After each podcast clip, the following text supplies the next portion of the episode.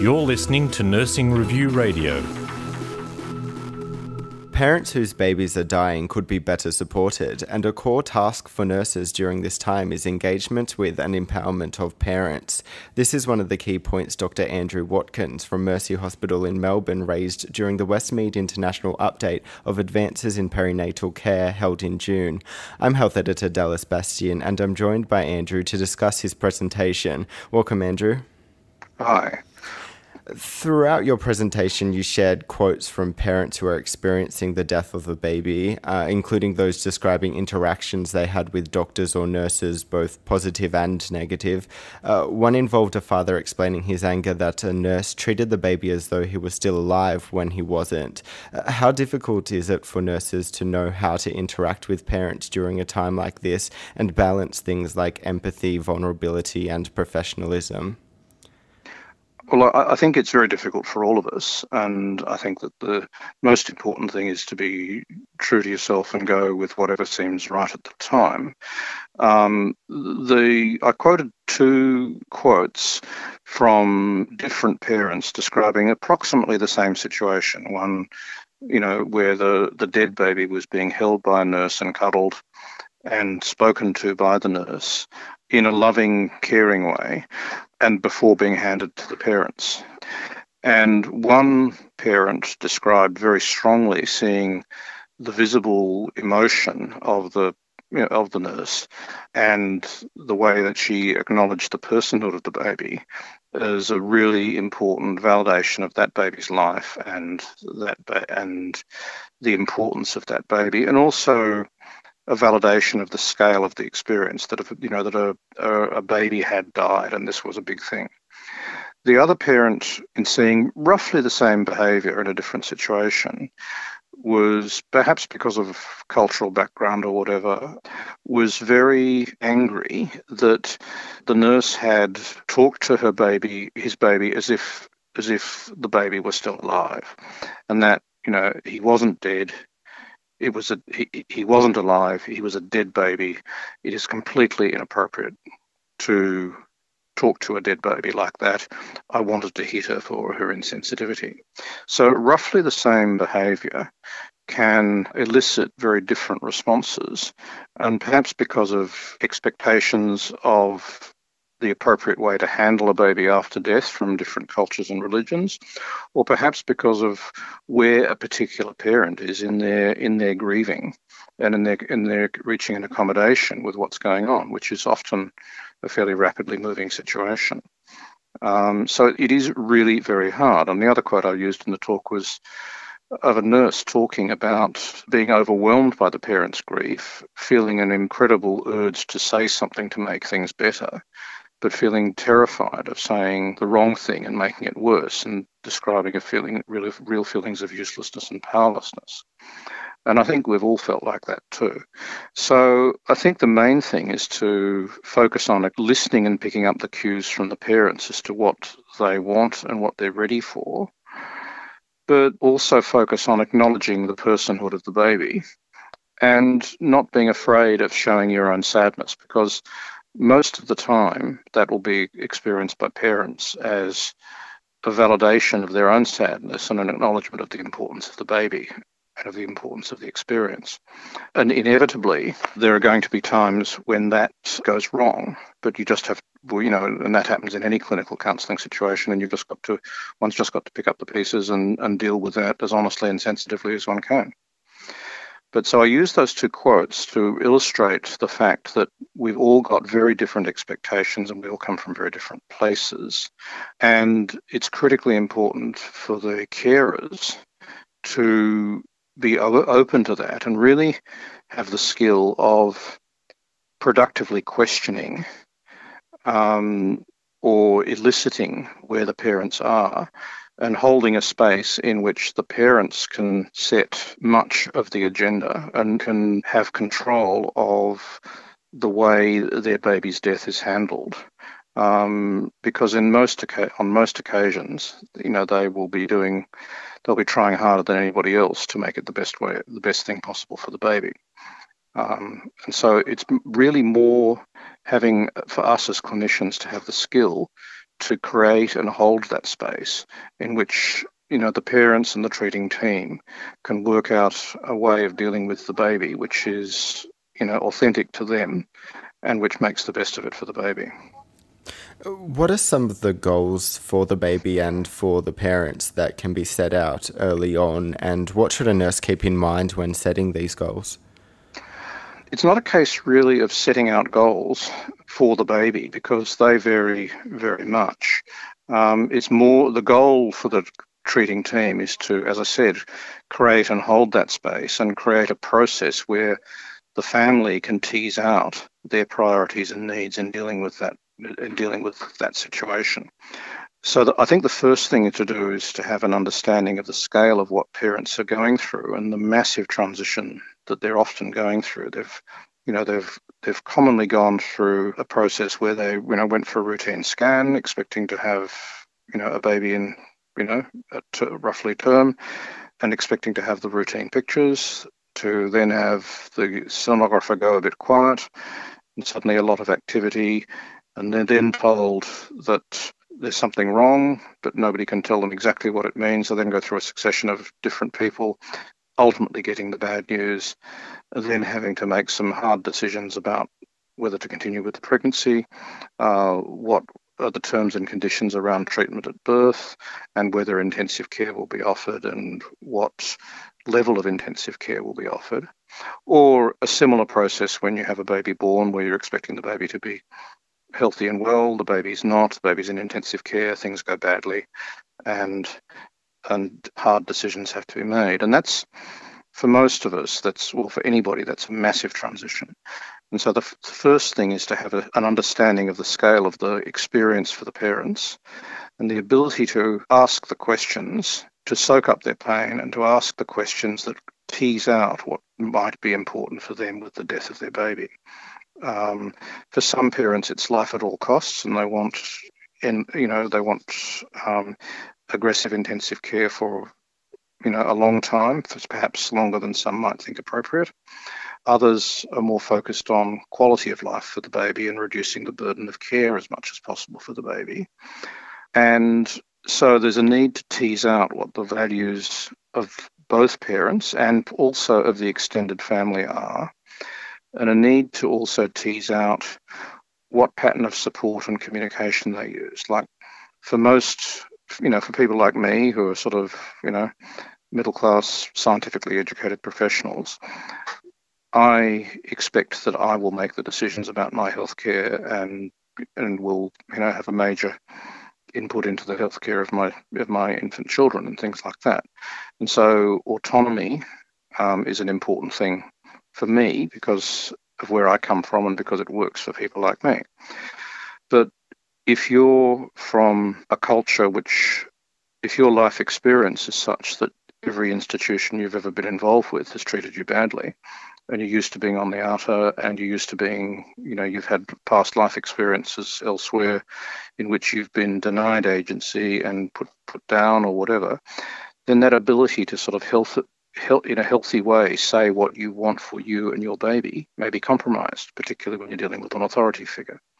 Or if you come from a religious culture where you can't, the autonomous choice about choosing death is not available, then it's very hard to have a conversation with your doctor about such a choice unless it's unpicked a bit.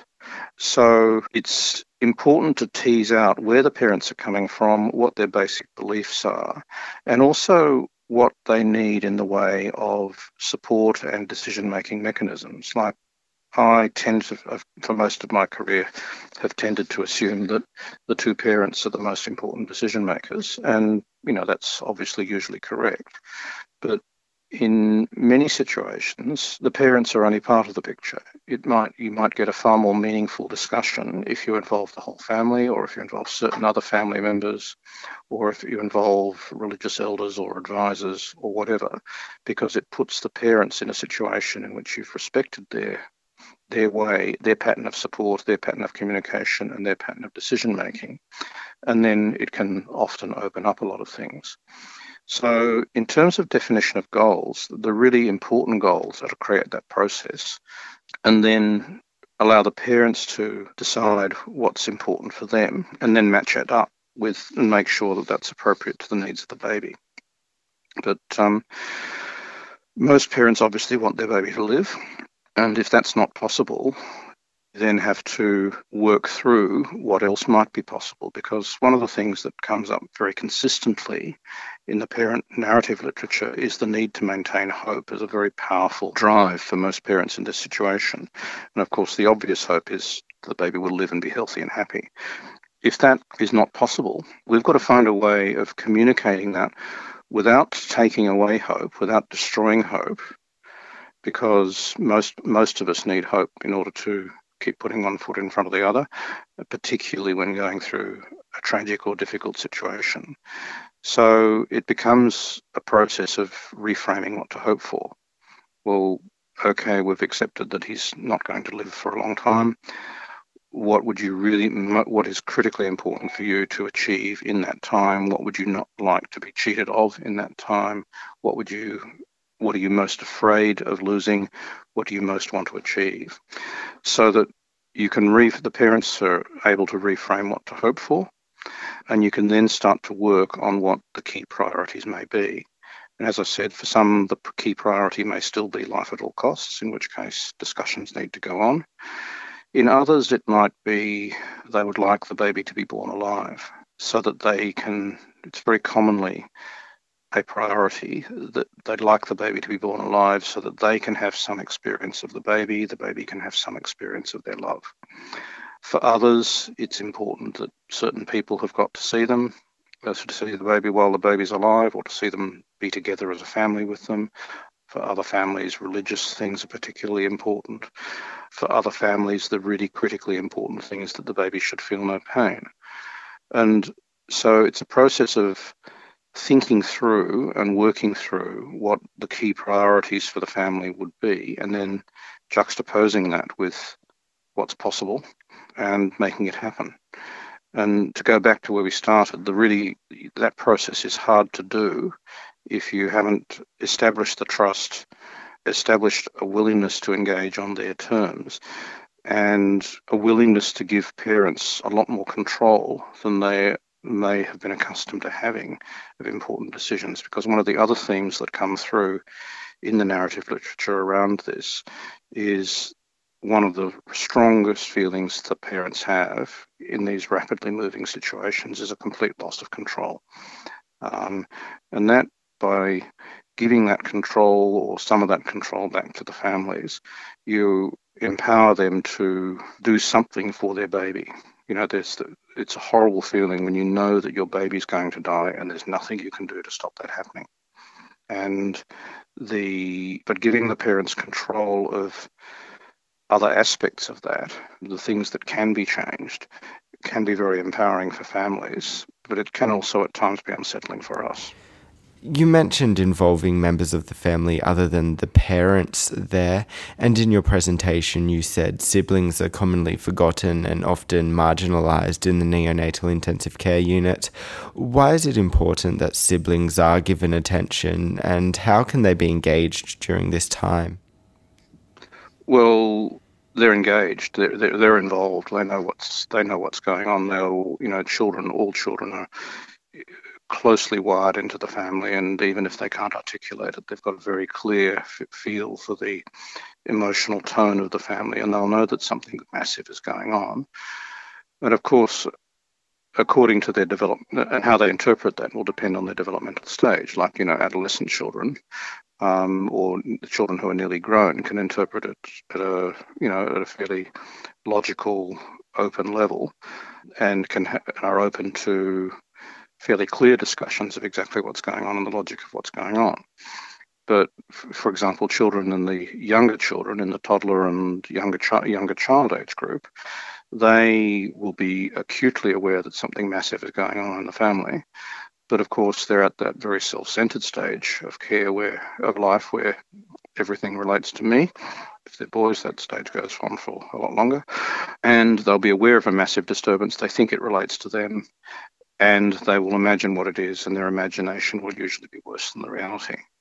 And the other thing, of course, is that kids, particularly younger children, thrive on attention, and there's not a lot of attention going around at that stage, and it's very easy for and sometimes necessary for parents who are being overwhelmed by the need to be present in hospital, which are not generally very toddler friendly environments, to just get granny to look after the kids. And that's, you know, necessary and helpful on most occasions. But the downside of that is that it removes the attention and the connection between the younger child and the mother at a really vulnerable time.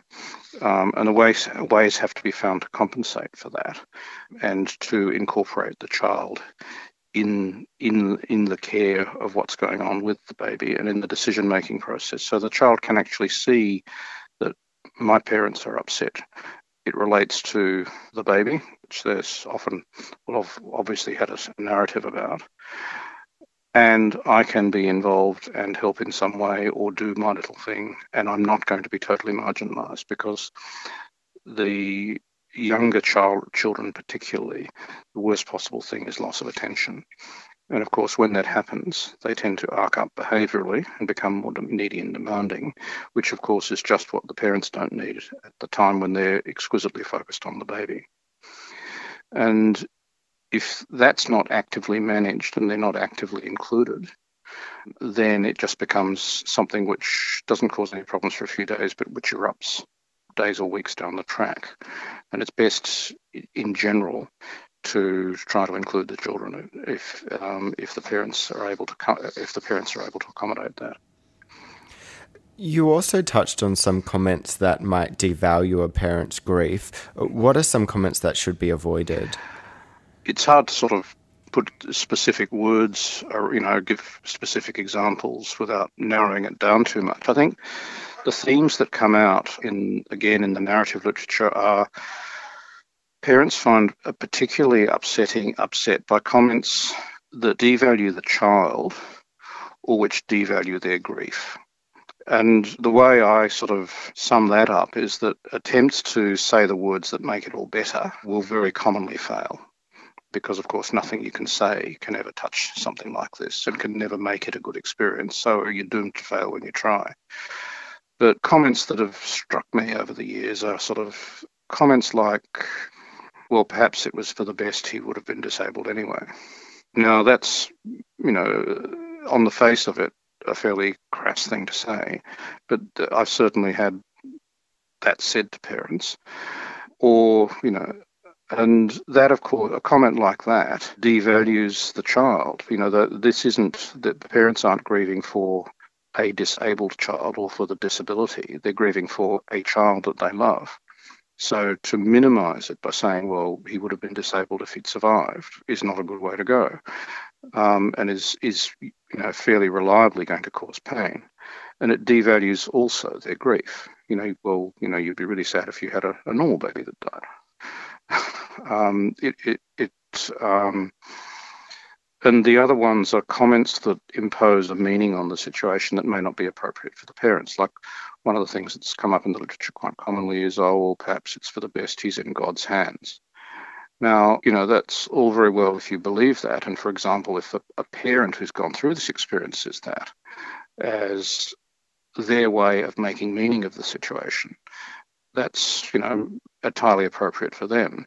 But if I say that to them, it usually reflects that that's the way I make meaning of life, and I'm projecting my meaning onto them. Um, and it's often destructive. So any words that minimize the scale of what's happening are, are often doomed to fail, even if they're really well meant and if you're we are really trying to, you know, say the words that make things better. Um, any anything that minimises the scale of their grief or the scale of the loss um, will you is you know you're at great risk of um, of just firing things up. You know, that you know, the, really the most that anyone can say is that, you know, this is a horrible experience that's happening to you, and I'm really, really sad that it's happening to you. Now, you know, I'd like to work with you to find ways of salvaging something out of this for your baby and for you. Um, and make it a you know a joint project. You know, in, in other words, try not to deny the scale of the experience. What can nurses do if an exchange does make the parent angrier or more upset? Um, acknowledge that um, and find out, ask them what was it about that that upset you, and I'm I'm really sorry, I didn't mean it that way. Um, you know, in the same way as you or I would normally um, deal with any other situation where we'd put our foot in it. You know, th- most parents recognise our own distress, you know, as carers, and recognise their own distress. And most parents will be able to forgive and recognise that you are trying to do the right thing, um, particularly if you acknowledge it if you do the, you know, I'm wearing a white coat and I never, I never acknowledge fault um, routine, well, you know, then that's another story. Um, you know, the anger can really mount, and it can come, it can often be something that all of the anger about the death of the baby is focused on or projected into. Uh, but an honest acknowledgement of you're really sorry that you've made, you know, you said something like that, um, um, is the best that anyone can do. Um, but I think we need to remember that communication is 90% about listening and 10% about talking. You know, most, you know, I've grown up to think that communication is about 90% about talking and 10% about listening. Um, and but usually, if you if we give the parents the opportunity to talk about what's important to them and use the psychiatrist's technique of just sitting with parents and accepting that nothing is going to be said for two minutes or five minutes or whatever, uh, that in itself can be very powerful because uh, what then comes out of that silence, um, and it's incredibly hard to sit with someone who's in distress for five minutes and not say anything, um, that can often be very focused on what's important for that family at that time, and then you can then pick up on that. So a lot of it is about listening to the family and creating a space and a time in which you can listen to the family. And in your presentation, you touched on the idea of self care and support. Mm. How important is this for nurses, and what are some ways uh, they can invest in this? Well, I think it's, you know, it, it is, you know, critically important. Like, you know, we're vicariously traumatized by what we see. And we, you know, if you're in medicine or nursing, you see a lot of nasty things. Um, and we usually, if we're any good, uh, intensely emotionally invested in the fate of our patients and what happens to them. Um, and so, when bad things happen, we tend we, we we do tend to get upset. And you know, the day I don't get upset about the things that I see is the day I should be quitting. I think that we all cope with things differently, uh, and we all need different supports. Like what works for me wouldn't work for you, or vice versa. Um, it's a responsibility of the people running the unit to have protective mechanisms in place to recognise that those who are at the coalface of the interaction with the parents need an, a, a, layer of people behind them who are often their colleagues or friends or their unit manager or their you know consultant or whatever who take the trouble to listen to, in the same way as we do with the parents, to listen to the staff member, listen to their distress, make sure that staff members, particularly in complex evolving situations which may go over three or four shifts of nursing staff or medical staff, that everybody understands the logic of what's happening. Um, everybody's had a chance to talk about their feelings about it and you know any disagreements they've got, um, and that there's clear communication about the logic of what's happening, which often goes back to good notes, so people understand it, and creation of a space in which people can talk about these things away from the bedside. Get we can get peer support.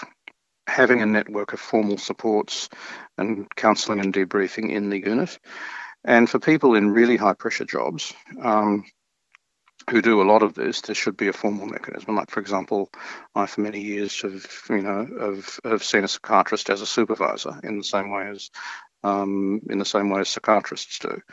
Um, and I think we have to name that need for self care and have a personal plan that works. You know, for me, I tend to psychiatrize things.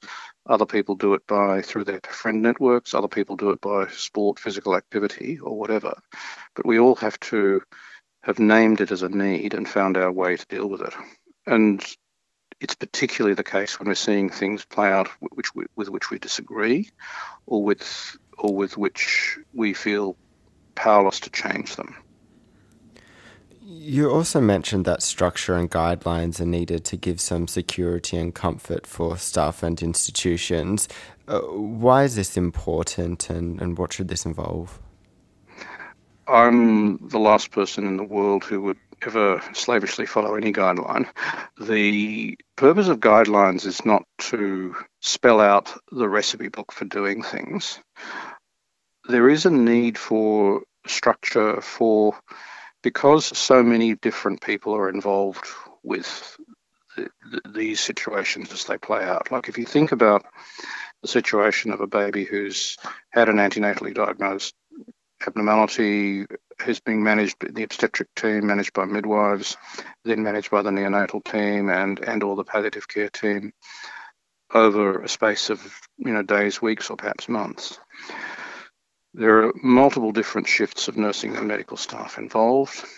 Um, and often in the background, there are other people who are involved or who may have less familiarity with the, the issues than than those who work in neonatal intensive care. Like, for example, when you're doing palliative care, it's not uncommon for the parents to want the baby to be up on the midwifery ward um, because mother might have had a Caesar, um, is not particularly mobile, has her own private space, which of which she's got some ownership up in the in the midwifery ward, and it's logical, sensible, and compassionate to be able to deal with the baby up there.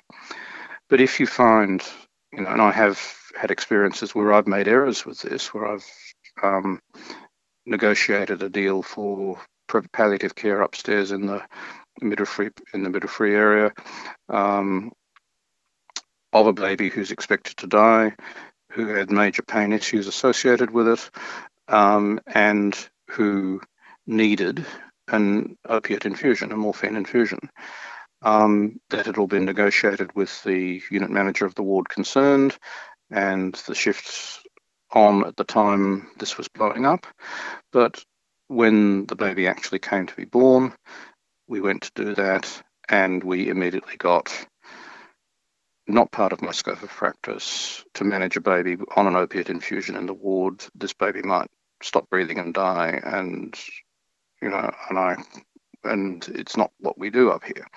Now, on the face of it, that's not logical. Like you're doing palliative care, there's an open expectation that uh, the baby is going to die um, and it's all you know appropriate and legal.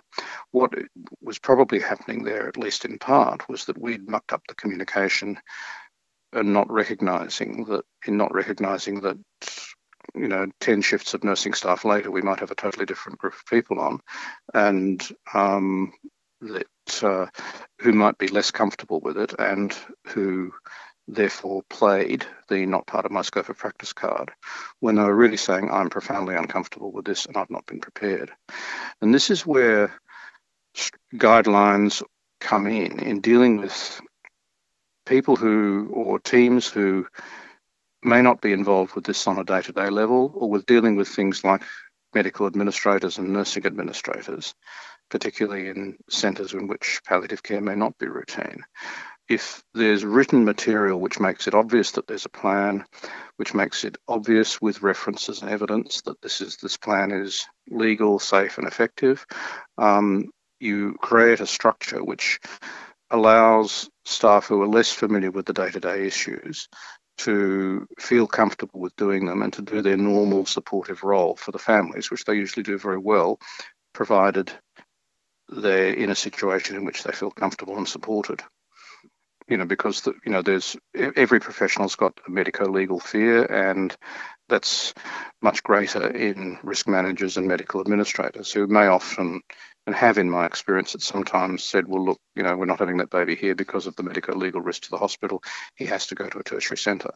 And of course, if the mother's just had a Caesar and the parents live 500 kilometres from the tertiary centre, it's incredibly disruptive. So anything that can be done to reduce that discomfort and disruption to care by the use of, you know, by the availability of good protocols and guidelines is, is worthwhile.